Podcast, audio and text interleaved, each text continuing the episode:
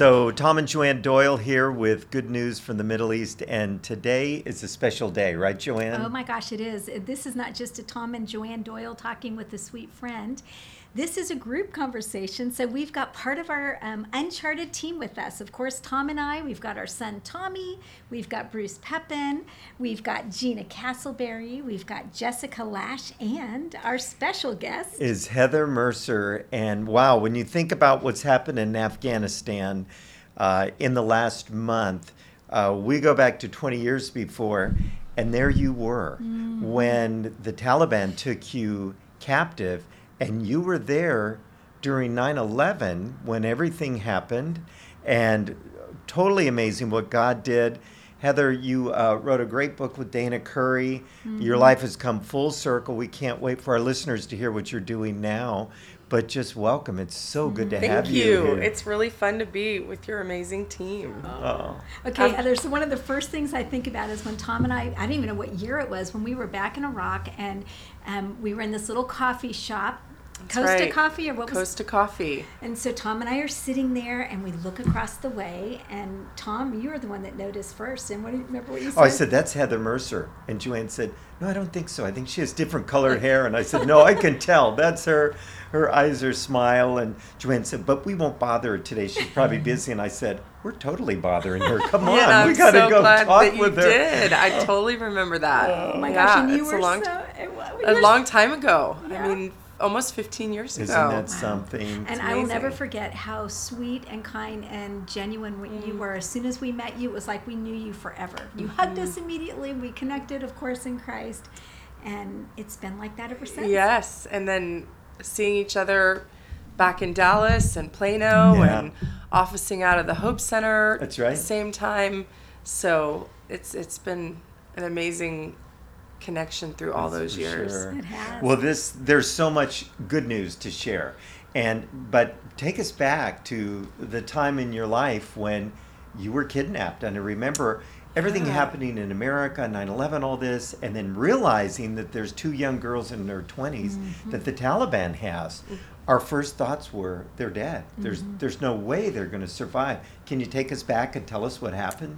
Yeah, so that was, you know, of course in 2001, and we'd been arrested on August 3rd in the days leading up to 9 11. Um, and the Taliban were gaining power across the country. That was about the same time that they had bombed the Buddha statues, the ancient Buddha statues in Bamiyan. They were forcing all non Muslims to wear a yellow star. Mm and uh, it was a very volatile time and i was working with an international ngo that was doing work with primarily widows and orphans. So i had you know my projects i was working on living my best life loving being in afghanistan expected to stay for the rest of my life. And um, on august 3rd uh, we had gone to dayna my colleague and i had gone to visit an afghan home that we had been investing in for quite a while. They were very poor. They were part of uh, one of our street kid programs. And uh, we went uh, on that day, and they had inquired about uh, spiritual things, and we'd had a lot of spiritual conversations. They wanted to know more about Jesus, and uh, so we'd offered to share the Jesus film with them the Campus Crusade or Cru, I should say, mm-hmm. uh, film that has been translated into almost every language around the world. And we sat there that Friday afternoon and uh, watched the Jesus film together, not knowing at the time that it was actually a setup. And the Taliban had infiltrated that family, and a lot of their inquiry was um, a part of a trap and so uh, Dayna had left a few hours before I did. I left uh, early that evening, um, and the Taliban were waiting for me. So they took over my, my taxi and ended up bringing me to uh, what became known to us as the uh, Ministry of the Prevention of Vice and the Promotion of Virtue. It was their headquarters uh, where they would imprison people who were not following the strict form of Islam that they were requiring, and we were put into to prison, Dayna and I. And eventually they captured eight of us that worked with our organization two men and six women, and then 16 of our Afghan colleagues. And, and that began, you know, quite a quite an incredible journey. Okay, all of y'all sitting here in the circle, do you guys remember that on the news? What were some of your thoughts? What were some of your thoughts when you saw that unfolding?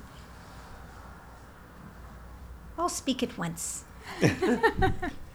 I mean, I at that time it was prior to 9/11. I don't think I knew very much about the Middle East and Muslim people. Um, still in high school, but I do remember the news um, and my parents telling me about, you know, we got to pray for these these Christian young women who just got kidnapped. Um, and I just remember thinking, I don't think they have much of a chance. And this was prior to 9 11, Right. which was, you know, about to take place. Yeah. Yeah. Wow. What about you, Bruce? Certainly you remember. Oh, I vividly remember, and it, it went viral on the news. It, we, we started hearing about these two young Christian missionaries in Afghanistan that were captured, and it just was everywhere. And of course, we were gripped by the story. But again, Tommy, like you were saying, we thought, how, how are these women ever mm-hmm. going to make it out mm-hmm. alive? Mm-hmm. But the prayer that was going up, Yes. so much prayer and intercession, and we were just waiting and, and hopefully uh, just asking God for deliverance. Right. And eventually, you know, the story unfolds, but we, it was just gripping It was. to see it. Gina, do you remember during that time? Um, I'm sure, like Bruce just alluded to, were you just so enthralled with this story? Were you one of the many millions around the world Yes, praying? One of the people that were just praying with everybody else for that, you know. It was all beyond my grasp a lot, but I just knew the urgency and, and the desire to want to pray for Yeah. pray Mhm. along what you were doing. So not having an idea, any kind of outcome or anything. Just Right. Mm, yeah. That's the thing. So many people that never met you, of course, were praying. How about you, Jessica? You may were you old enough to remember that scenario, situation? Yeah, I don't remember the fullness of uh, everything unfolding, but I do remember reflecting on it and wondering um, what it would be like to be in those shoes. Um, I think that um, the idea that there were two girls who were willing to um, spend their life investing and putting putting themselves in a risky position for the sake Yeah. of others really challenged me, and I think um, uh, helped to dig some roots for me personally. Um, so I remember those kind of personal reflections of thinking, Yeah. wow, could I do that? If I was taken, what would I do? Right. How would I respond in prison? Yeah. Wow. So I think, you know, a definitive question for Americans is where were you when 9 11 happened? And in fact, on the 20th anniversary, we were in New York City celebrating that, uh, not celebrating, but remembering, Remembering. that with a conference and some dynamic speakers and heroes, firemen, chaplains, police. And so that was the common question where were you on 9 11? And everybody Right, recounts their right. story. Tell us about you on 9 11. How did you Yeah. even find out about what was going on in America? Yeah, it 9/11 obviously was a, a very interesting day for the whole world, but sitting in a Taliban prison on 9/11 and not knowing what had happened on 9/11, it was almost like we we missed what the whole world had ju- just experienced. But we knew something had happened because one of my captors walked into our, our cell actually that afternoon. But prior to him walking in, it was about 12 o'clock noon on 9 11. And my mother had just landed in Afghanistan on a UN plane to come help try to negotiate our release. And you know there were no flights going into Afghanistan. There were there was no active airport. So um, the fact that she was there, my father had already gotten there, and then my captor walks into our cell that afternoon about three o'clock, and he says there has been a plane crash over Washington D.C. and New York City. 400 people died, and America thinks the Taliban are to blame. Hmm. And it just didn't make sense. I thought, what what is he talking about? And I thought, you know, this how do planes crash into each other over two cities? Mm-hmm. And it's tragic anytime a plane crashes, but why is my Taliban captor telling me this story in a prison? So there were just a lot of things that didn't connect. Well, fast forward a little bit later in the day, we get to visit our parents in the interrogation room for about 30 minutes.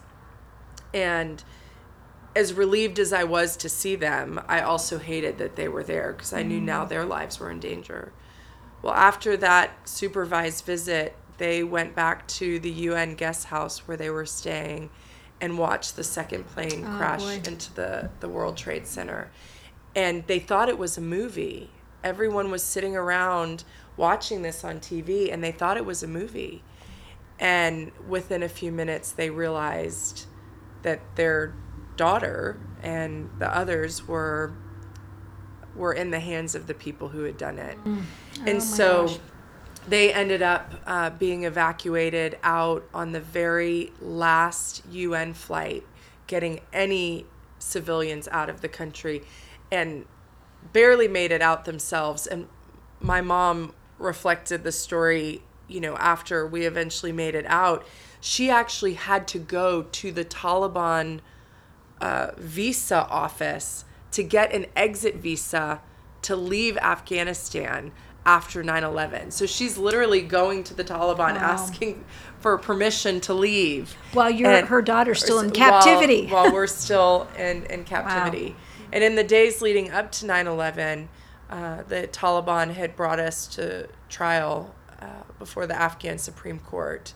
And it was all all orchestrated and coordinated uh, around the events that they knew were coming. Wow. What happened there? What happened at the at the court?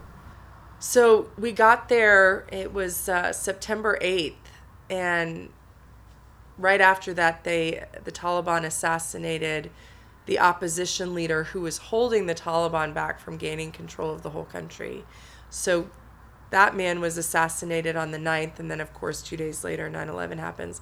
And the Supreme Court case that was uh, started against us, we were being charged with a capital crime, tried under Islamic law, which was the first time in the modern history of Afghanistan that they had tried foreigners under Islamic law, which meant that if they convicted us, which was fully their intent, that we would be executed and uh, it was it was quite quite a wild scene. I mean, I remember walking into the courthouse, not really knowing that it was the courthouse, but by that point the media had gotten into Afghanistan, and there were hundreds and hundreds of media just circling the building.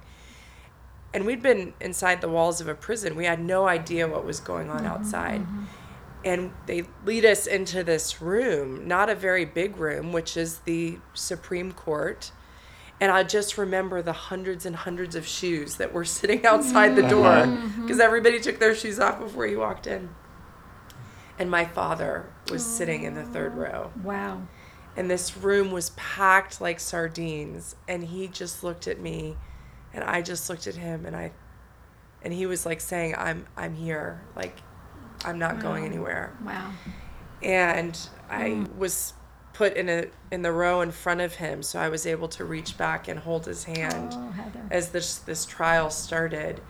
But I'll never forget. It was just the darkness and the very opaque evil that was filling this room, and most of the justices um, were all high.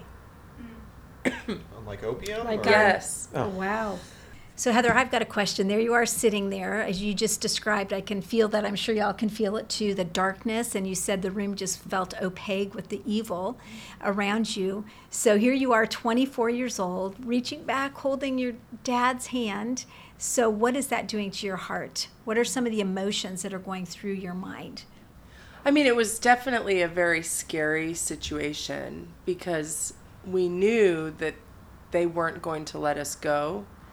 But just having my dad sitting there, I, I can't really even describe it except he made me feel safe when there was mm-hmm. nothing to feel safe about. And in the days before he arrived in Afghanistan, after we had been captured, I told my my colleagues and teammates, I said, you know, my dad will be the first one into Afghanistan and he will take on the Taliban to make sure he brings his daughter home. Oh, And he did. Wow. And uh, one of the most touching experiences of my life was um, when my dad wrote a formal letter to Mullah Omar, who was the supreme leader of the Taliban at that time, who had actually ordered the the fatwa for to get us arrested. He wrote a letter to Mullah Omar and said, "If you will let my daughter go, I will take her place in prison and Oh, I will fulfill whatever punishment uh, she receives." wow. And you know, to me, that isn't that what Jesus did for exactly us? right. Picture of your father, yeah. He, my father, was willing to take my place in prison, suffer the penalty that I deserved to pay, or the Taliban thought I deserved to pay, so that I could go free, and uh, never a, a, a more visual picture of what Jesus did for all of us. Redemption, yes. Wow. So Wow. we have um, we've got to get to the rescue. Tell about the rescue, how that happened, and I mean things were moving pretty fast on that day. They Before were. that, real quick, what happened in Afghanistan after 9 11? How quick was it that the U.S. came in and declared war? Wasn't it almost in a few days the U.S. declared war? So they the war started officially on October seventh, and we were sitting in prison when the first bomb dropped. And I remember looking at my Afghan ward the wardens who were uh, monitoring the prison, and she just looked up at the sky as the bomb started to fall, and we knew that the war had started. So that uh, October seventh, and we were there in the midst of all the airstrikes and the, the bombing raids and you know we were in the taliban in a taliban prison so the taliban knew they had assets that if they brought us into their prison then they could protect their own arsenals and their their own weapons and their own tanks right. so we could hear the taliban in their ammunitions depot on the floor above our cell Oh my goodness. and they would bring their tanks in and so they would shoot the tanks right outside the wall of our cells so i mean it was uh, being in the i mean we were in the middle of Wow. These these battles You're in the and so- bullseye. and Mm-hmm. so it was very intense i mean Mm. you know went to bed at night not knowing if we'd wake up in the morning never really sleeping uh, for weeks on end because you the sound of the bombing raids all the time so it was it was a very very intense and and dangerous time and we we knew that some at some point this would come to an end but we weren't sure how it was going to end was the US going to take back Kabul and then find us in the prison was the Taliban going to flee and take us on the run with them so we were just trying to respond to what was happening day to day. And uh, about the middle of November, the war was really intensifying. Kabul was being bombed day and night, and the Taliban were getting very antsy. And they started moving us from one prison to the next so that the US government couldn't track our location. And one night, uh, in the middle of the night, they came into our cell and they forced us to get up and and go, and we didn't know where we were going. And the men that came that night uh, were dressed for war. I mean, you, they had their faces wrapped; you could only see their eyes. They had ropes of ammunition around their neck, and you know, dressed you know, for war, uh, rocket launchers and AKs, and so they forced us into the back of a pickup truck and they said, We're taking you back to your old prison. Well, we knew that wasn't true, but we had no choice. And they put us into this pickup truck and started drive started to drive outside the city of Kabul. And we could hear on their shortwave radio that Kabul had just been taken back by the Northern Alliance and the coalition forces, and we thought we've lost our chance. And at that point, the U.S. didn't know where we were anymore because we were just in a random vehicle with all the thousands of fleeing Taliban that were uh, escaping the the Americans and the coalition mm-hmm. coming into mm-hmm. Kabul. So we're on this in this pickup truck driving through the middle of the night through the mountains of southern Afghanistan and our driver and these these were some these were not the nice guys. Mm-hmm. And he says we want you to call the US government and ask for 6 million dollars and if we get 6 million dollars then we'll let you go and this is something that I always I laugh about now, but the other ladies on the team who had a lot more faith, I think, than I did, they said, you know, we've been praying that Jesus is going to get us out. We don't want money to get us out. And I said, well, you can give me that that telephone and I will call and ask for however much money we need. That God can use anything. So, um, but there was no satellite phone, there was no call, there was no request, and we spent the night uh, in the mountains in a steel shipping container. Mm. And that's they were using these containers for POWs and they would mm. put the POWs in, in these containers and then they'd throw in grenades mm. to kill them or they'd lock them in and leave them to suffocate. And so I I said I I'm not going to go in the container. And these Taliban kept trying to convince me that the container was a nice place to be and I should I should go in and join my friends. And I said, "No, I'm not going into the container." And then slowly they just started to s- encircle me. And finally my team leader looked at me and he said, "Heather, they will kill you. Get inside this container right now." And I stepped inside the container and as soon as I got in, they tried to lock us in. Oh boy. And so I jumped out and I said, "You can you can kill me, but you're not locking me into this container." And so they didn't lock the container. They pulled a pickup truck in front of the the opening so we couldn't run away, but they left the container open that Wow. night. And we were safe and they came back in the morning and put us back in the pickup truck and we ended up in a in a village called Ghazni on the way to Kandahar, and they put us into what became our fourth and thankfully final prison.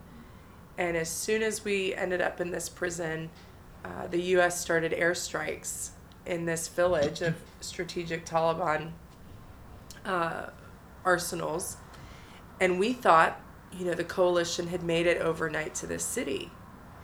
And there was a tiny little window in our room, and we just we were trying to, you know, peek out up on the wall and and we could see all the Taliban running away from the prison.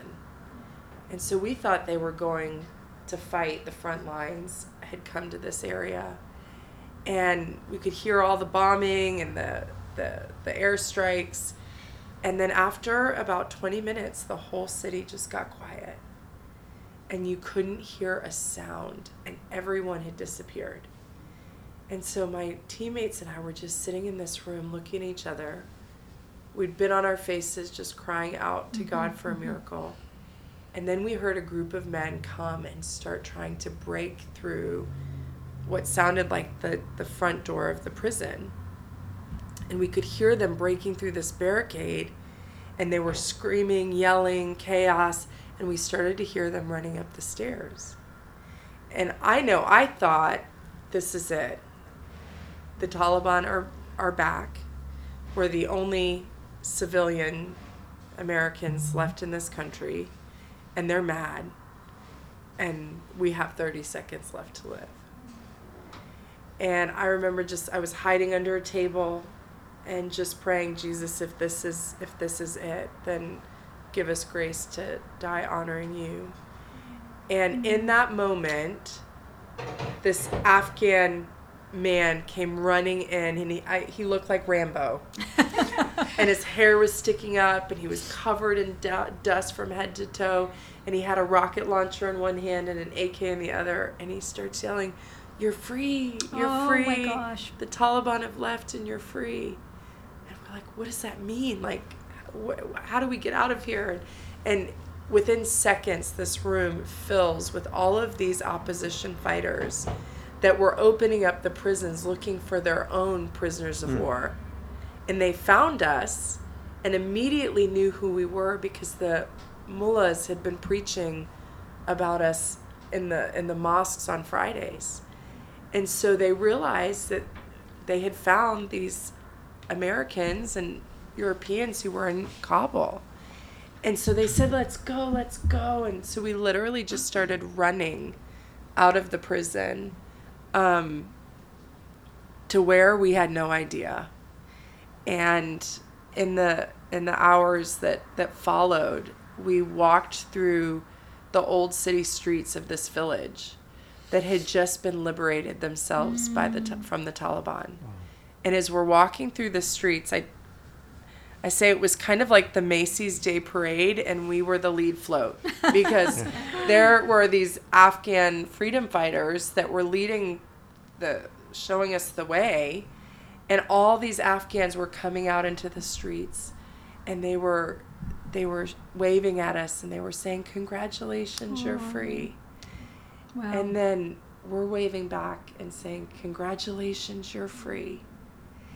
And that moment, it was November 13th, uh, 2001, and and the Lord says, Heather, this is why I didn't let you go a day sooner, because I wanted you to be set free with the people you came to serve.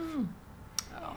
And it was, it was like literally walking through the pages of history, Mhm. and um, yeah. Mm. Wow. That's beautiful. Wow. I'm glad you brought that up, Tommy. That was a lot that we could have missed. Thank you. Beautiful So picture. then the rescue. You're there. The area you're, you're in is free. How did, how were you? Yeah, so we, out. we had to hide out in the home of an Afghan family for the next 36 hours. And um, it actually was the home of a Taliban commander who had changed sides that morning when the Taliban were defeated. so that's someone to trust. And so we hid out in his house until someone came to the door and said to myself and my uh, American teammate Dayna, uh, "You need to go to the Red Cross. Someone is there to see you."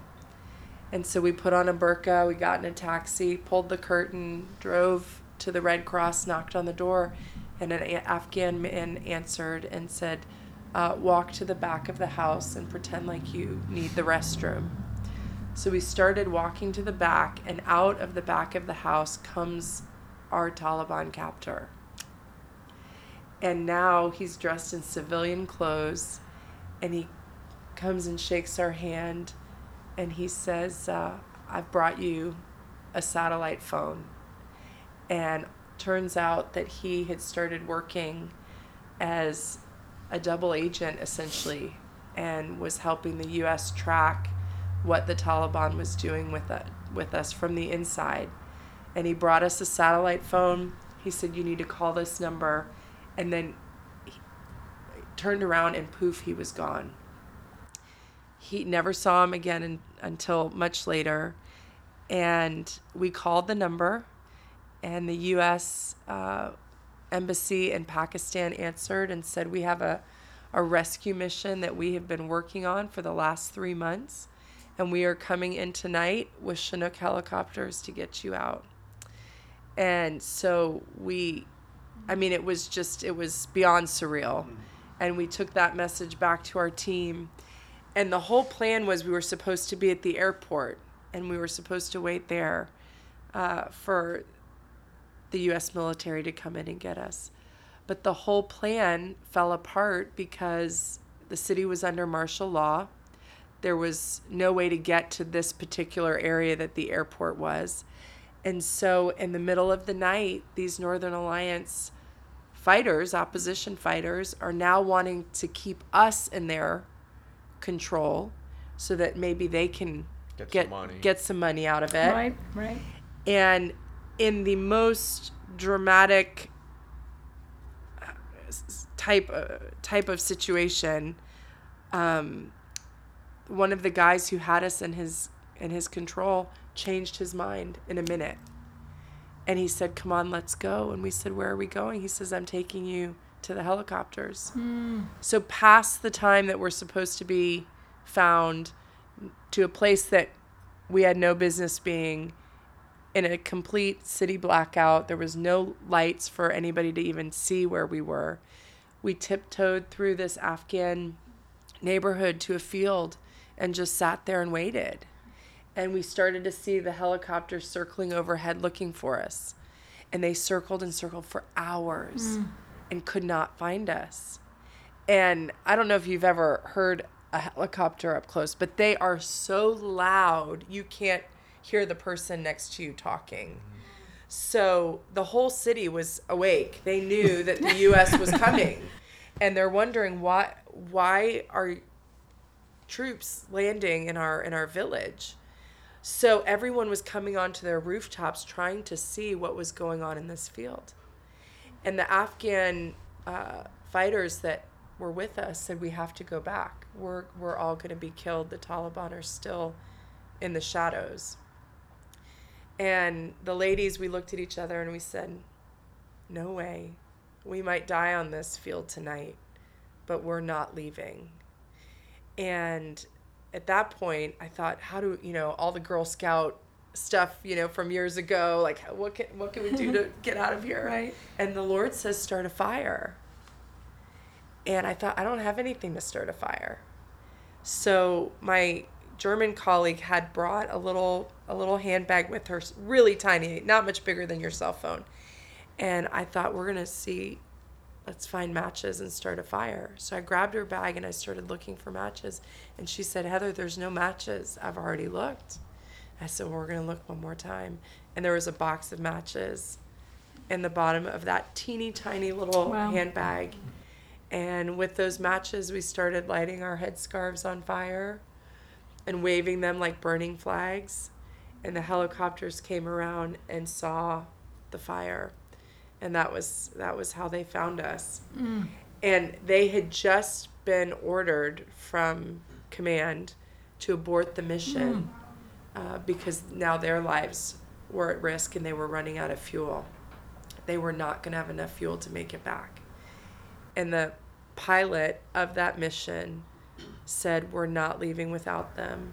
We are going to go around one more time and see if we can see them. And that's when they saw the fire. Wow.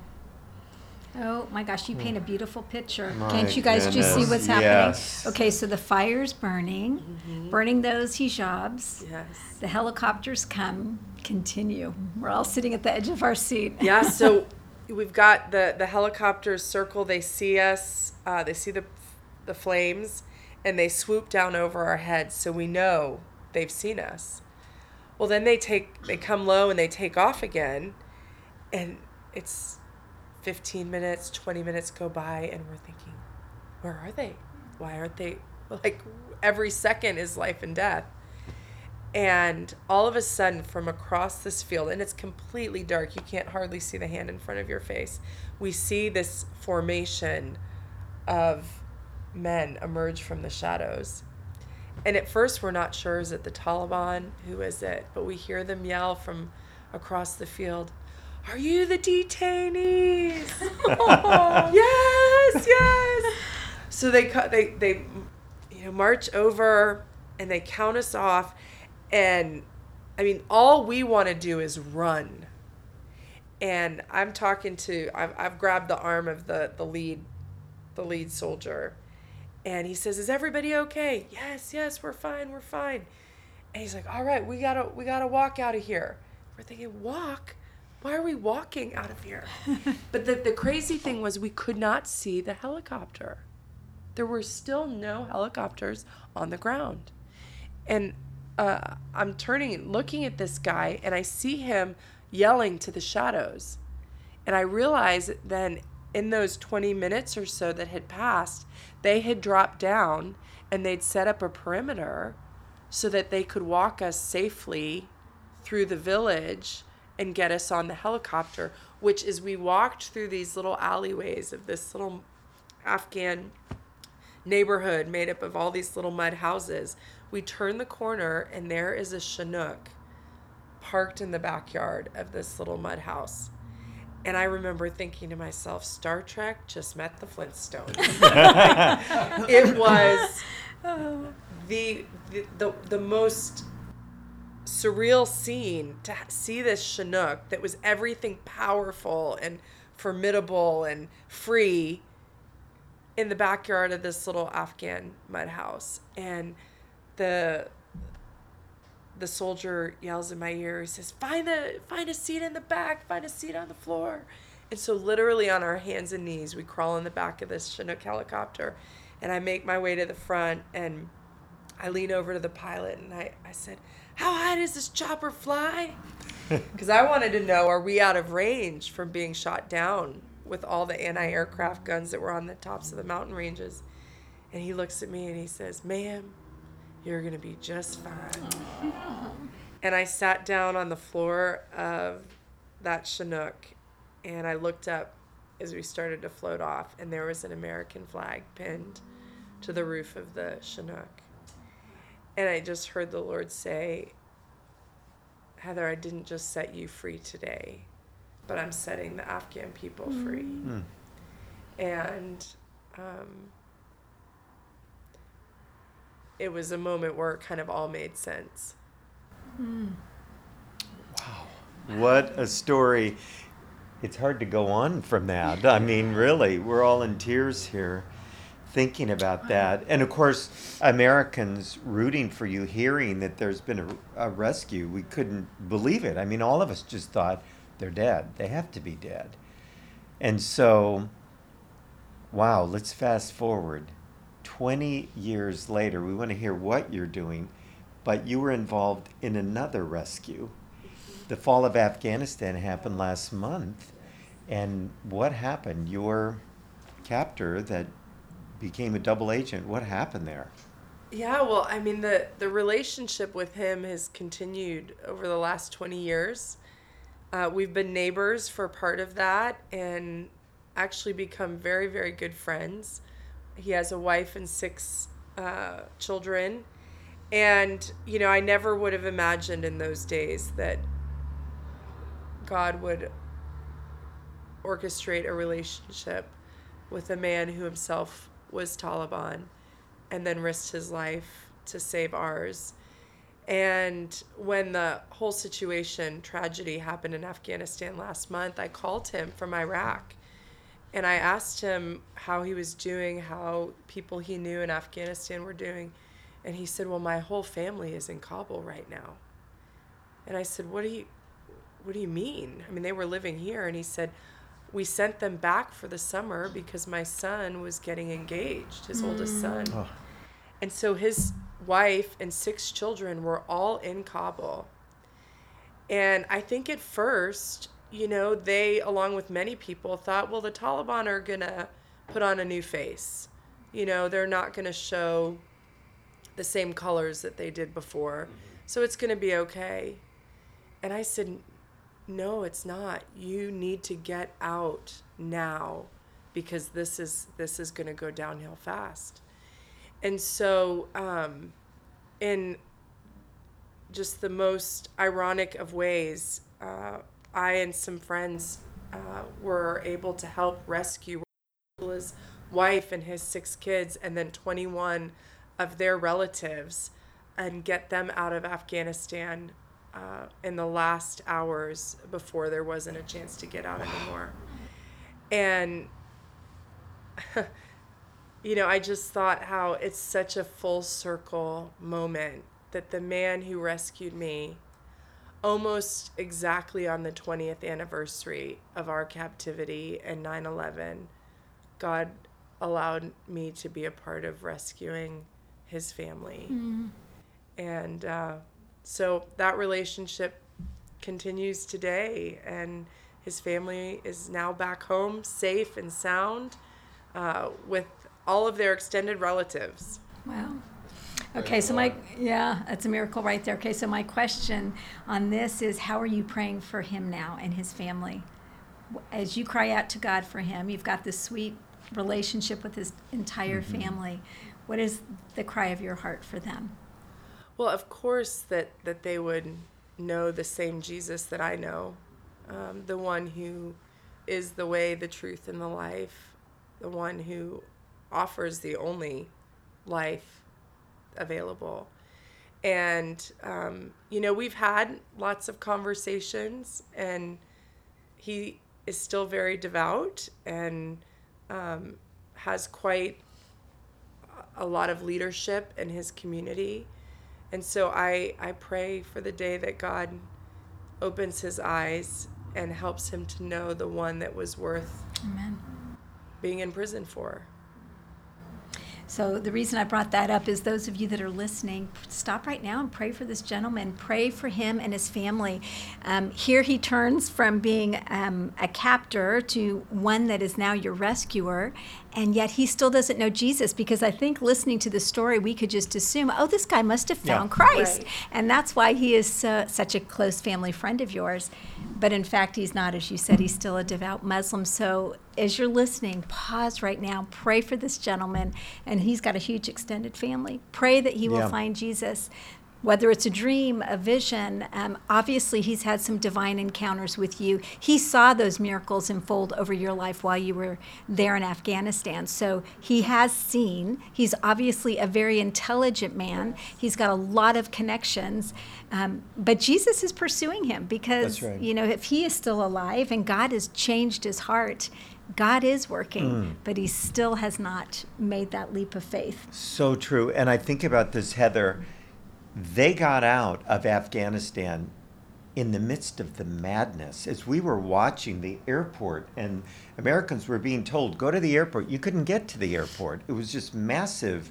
Thousands of people there. We heard of flights that finally got out that went to Qatar and babies died of, of dehydration. You know, there in the airport it was just horrible. And then you see the plane going and people falling off and they're trying to get to the airport he experienced an incredible miracle getting there his family Mm-hmm. right. did and so they've seen miracle after miracle after miracle so we pray that one day they're just going to realize who that god of miracles is Amen. and Yes. so and so anyway i think about this full circle for you now I think most people in their 20s would think, okay, well, I did the Middle East thing. That's it. Hollis, never going back there. but not you. Can you tell the listeners what you're doing? This is truly exciting, one of a kind ministry out there. Tell them what you're doing. Yeah, you know, after Afghanistan, and I wasn't able to go back. I had tried, and that that was just a, a closed door. So the war in Iraq started in 2003, and I kind of thought, well, if it can't be Afghanistan, then maybe Iraq's the next best thing. And so uh, landed in Iraq in 2003, and I've been there ever since. And working with the the Kurds primarily up in the Kurdish uh, region, um, which is actually known as Iraqi Kurdistan.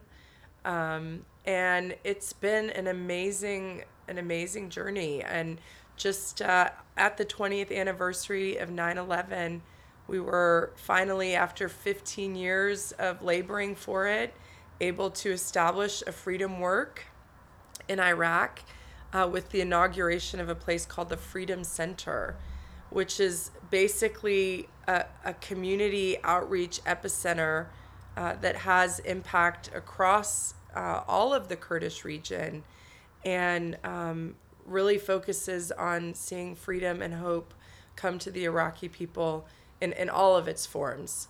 I mean, that's physically, spiritually, um, psychologically. And so the Freedom Center is this beautiful, multi purpose place where the Iraqis get to come and the Kurds come and get to see their God given destinies fulfilled and empowered. So, uh, you know, again, another one of those things where I wrestled with God and thought, why did, you know, why does it take so long? Why, you know, the same kind of conversations I had with God in prison. And then the actual inauguration happened on the 20th anniversary of 9 11. Hmm. Look And I that. just think, you know, God's writing an amazing story that's so much bigger than all of us. And sometimes we just he's just asking us to to walk that journey with him. And it's so much more beautiful than we could ever write ourselves. Wow. And hmm. you know what? If I can think of one word that describes the average Muslim in the Middle East and Central Asia, and we hear it all over from our workers, is this hopelessness. Mm-hmm. Yeah. They feel absolutely. hopelessness. Tell Yeah. about some of the reactions of young Yeah. Iraqis that have come to the Freedom Center. Yeah, it there is. There's a pervasive hopelessness because they know that in the natural there are no solutions to the things that they're facing day in and day out. And we see that in Afghanistan. I mean, 20 years, trillions of dollars and in 24 hours that was all unraveled. And so for for these Kurds and, and the people of Iraq, the Freedom Center, it's like a lighthouse that shines into this dark, vast ocean where there there are no solutions and and they can come and and begin to grab a hold of the things that they dream about for their own lives. So we had this group of college students that came during the days of the grand opening and several of them came up at the end and said, "We can't believe this place is for us." Like that this place would ever come to our town, to our village, and that we would have the opportunity to come to a place like this and learn and grow and dream dreams that otherwise there wouldn't be the opportunity to dream. It made it all worth it. Yeah. And it helped me to understand why it was a 15 year struggle to get to that point right. because there are so many lives are at stake. This wasn't about bricks and mortar and, and, a, and, a, and a place, a building called the Freedom Center, but it's about the life that will come come to life uh, because it's there. And I think as Westerners, we, we don't necessarily see something like that in the same way, but in a place that has nothing, no place for them to go, no place for families to gather, no place for women to hang out in a culturally appropriate way. This becomes a haven for them and just opens the doors to relationships that we would never have access to otherwise. Just reminds me of Isaiah 61 that Jesus has come to set the captives free. right. And and here you call it the Freedom Center, but what a beautiful place for them as you said to meet and connect without fear. And that hopelessness that they feel can be destroyed and I love how you said it that they can dream dreams, things that they never thought Never they would see they happen That's for in their lifetime and I know you're sharing Jesus with them. You know, those that are running this Freedom Center, those there's a lot of opportunity to hear about the gospel, to hear about Jesus there for these college Amen. students and beyond. Amen. Amen. Anybody else have any questions as we wrap up? We know Heather, you've got another appointment coming up, so this has just been a joy. Anybody? I'm just hearing how that affected you, Jessica. What a blessing. Her story. Can you share a little bit about the programs that the Freedom Center does or what the outreach looks like on a practical level with the students or at the Yeah, setting? to- absolutely. So, um, the Freedom Center really is, you know, in the Middle East, everything rises and falls on relationships and, and building trust within the community. So, the Freedom Center kind of is a tool to build that trust and to meet the real tangible needs of the people in the community. So, we're teaching English, which is the biggest thing that they want. Yep, yep. Everybody wants to learn English. So we're teaching these English classes, and so students can actually graduate from our English program. They can take the TOEFL, they can go study abroad. Uh, so it opens up a lot of opportunities for them. Then we have a computer lab uh, where we teach computer skills, another huge need across the region. Uh, then we have a coffee shop that uh, I think would, would look really cool in, in Dallas, uh, if I do say so myself. So, a beautiful coffee shop that has um, internet stations and uh, a cinema screen so we can turn it into a movie theater on the weekends. Um, and then we have a, a place that we want to launch a business incubator and help young people um, start uh, pursuing their their dreams and creating businesses that can help them build their futures. And then we have a boutique, a women's boutique, um, where we sell uh, handicrafts and things that vulnerable women in the in the communities have have created. So very multi-purpose park and playground, um, and yeah, it's it's just a beautiful place. Sounds like going to be an amazing place here. I mean, Yeah, so if we really. would love it here. We know that those women and everyone that comes is going to it's going to feed them. It's going to birth life. That's So cool. that's what we want. I for people who live in the Dallas area, I say it's like a little a Hope Center. Mm-hmm. Yeah, It that's looks right. it actually looks a lot like the Hope Center. It's just a little bit smaller. Yeah. Wow, Yeah. praise God. Okay, Bruce, you got one? Heather, I have a question too. I mean, you have a unique perspective because of you've from all the way to imprisonment in Afghanistan to your ministry in Iraq to the current events right now.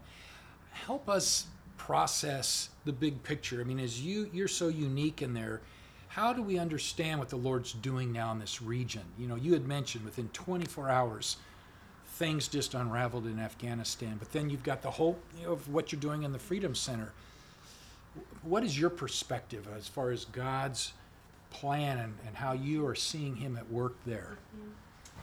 Yeah, I'm, I think that's a really important question, and I'm really glad you asked it.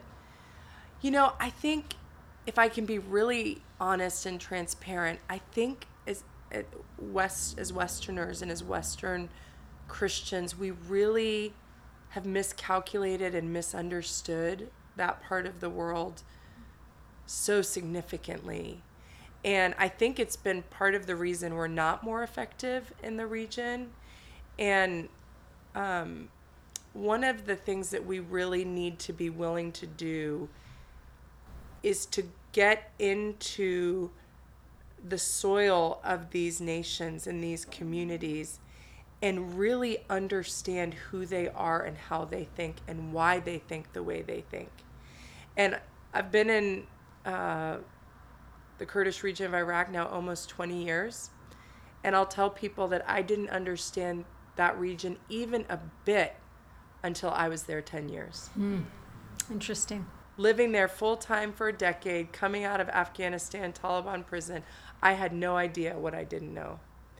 And now that I've been there about 20 years and seen a lot and lived in with local families, it's really changed the way I view the region and the way I view how we build relationships and, and impact people's lives. And so I think the biggest thing is that we have to help people to begin to think differently because the message that we carry is so antithetical to everything they've ever known, everything that they've ever been taught. And so just being desperate doesn't necessarily make it any more any easier to to embrace it. We have to help them start to think differently. And that trust that we build with them is so essential. Because if they if they can trust us, then they can trust the message that we carry. And um, and so it's a very slow, intentional journey. And it's not it's not super quick. It takes time. Um, and it- takes really getting into the way they think and how they live and becoming a part of that with them. And so um, people are very open.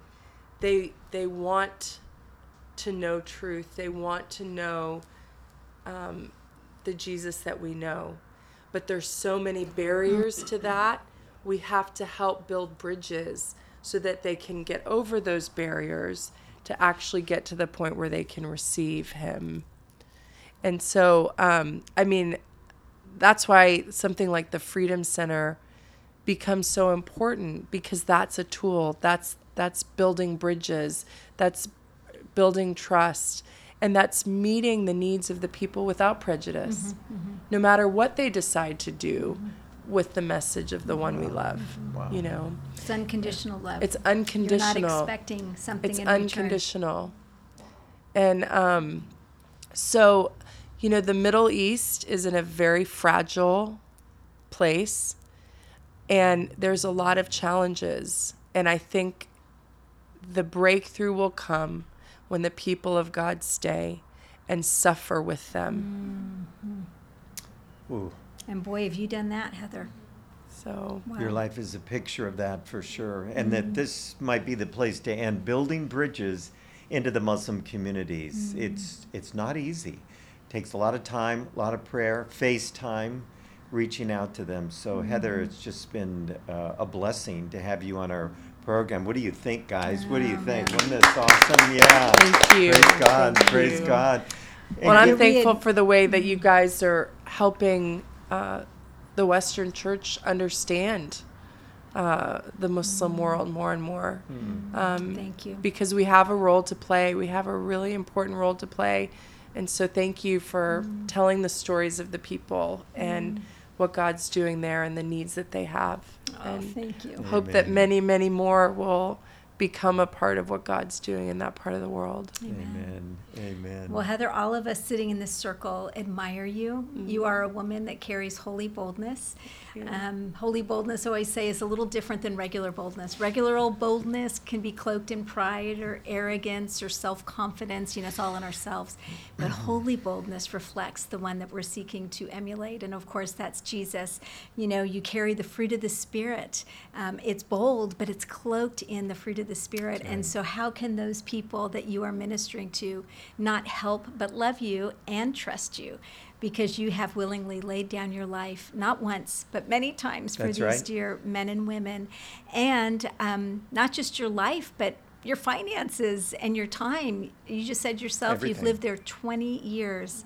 And you said something earlier that really. Um, really kind of locked in my mind and you said people are saying that you're more Kurdish now than you are American. Right? Wow. It's it's it's weird to come back to the U.S. Um, from time to time because I I do in some ways I feel like I've become more Kurdish. That's beautiful. And, um, it's it's been a privilege wow. to get to be a part of such a special people. Mm, praise Wow. God. Thank you for what you're doing. Yes, We're thank honored you. to call you sister Thank and you. friend. That's right. And want to partner with you too. So Well, I'm, That's we're right. waiting for We're you. waiting, for you guys to come. We'll Okay. Be, we'll be there when you guys get there. Wow, With well, what a pod, what a podcast today, and it's been a group effort. Yeah. so right. uh, I'm Tom Doyle. I'm Joanne Doyle. I'm Bruce Pepin. Tommy Doyle. Jessica Lash. Gina Castleberry. And we've been interviewing Heather Mercer. Thrilling interview. Thank you. Yes, Heather. And thanks you, for being with us on Good News from the Middle East.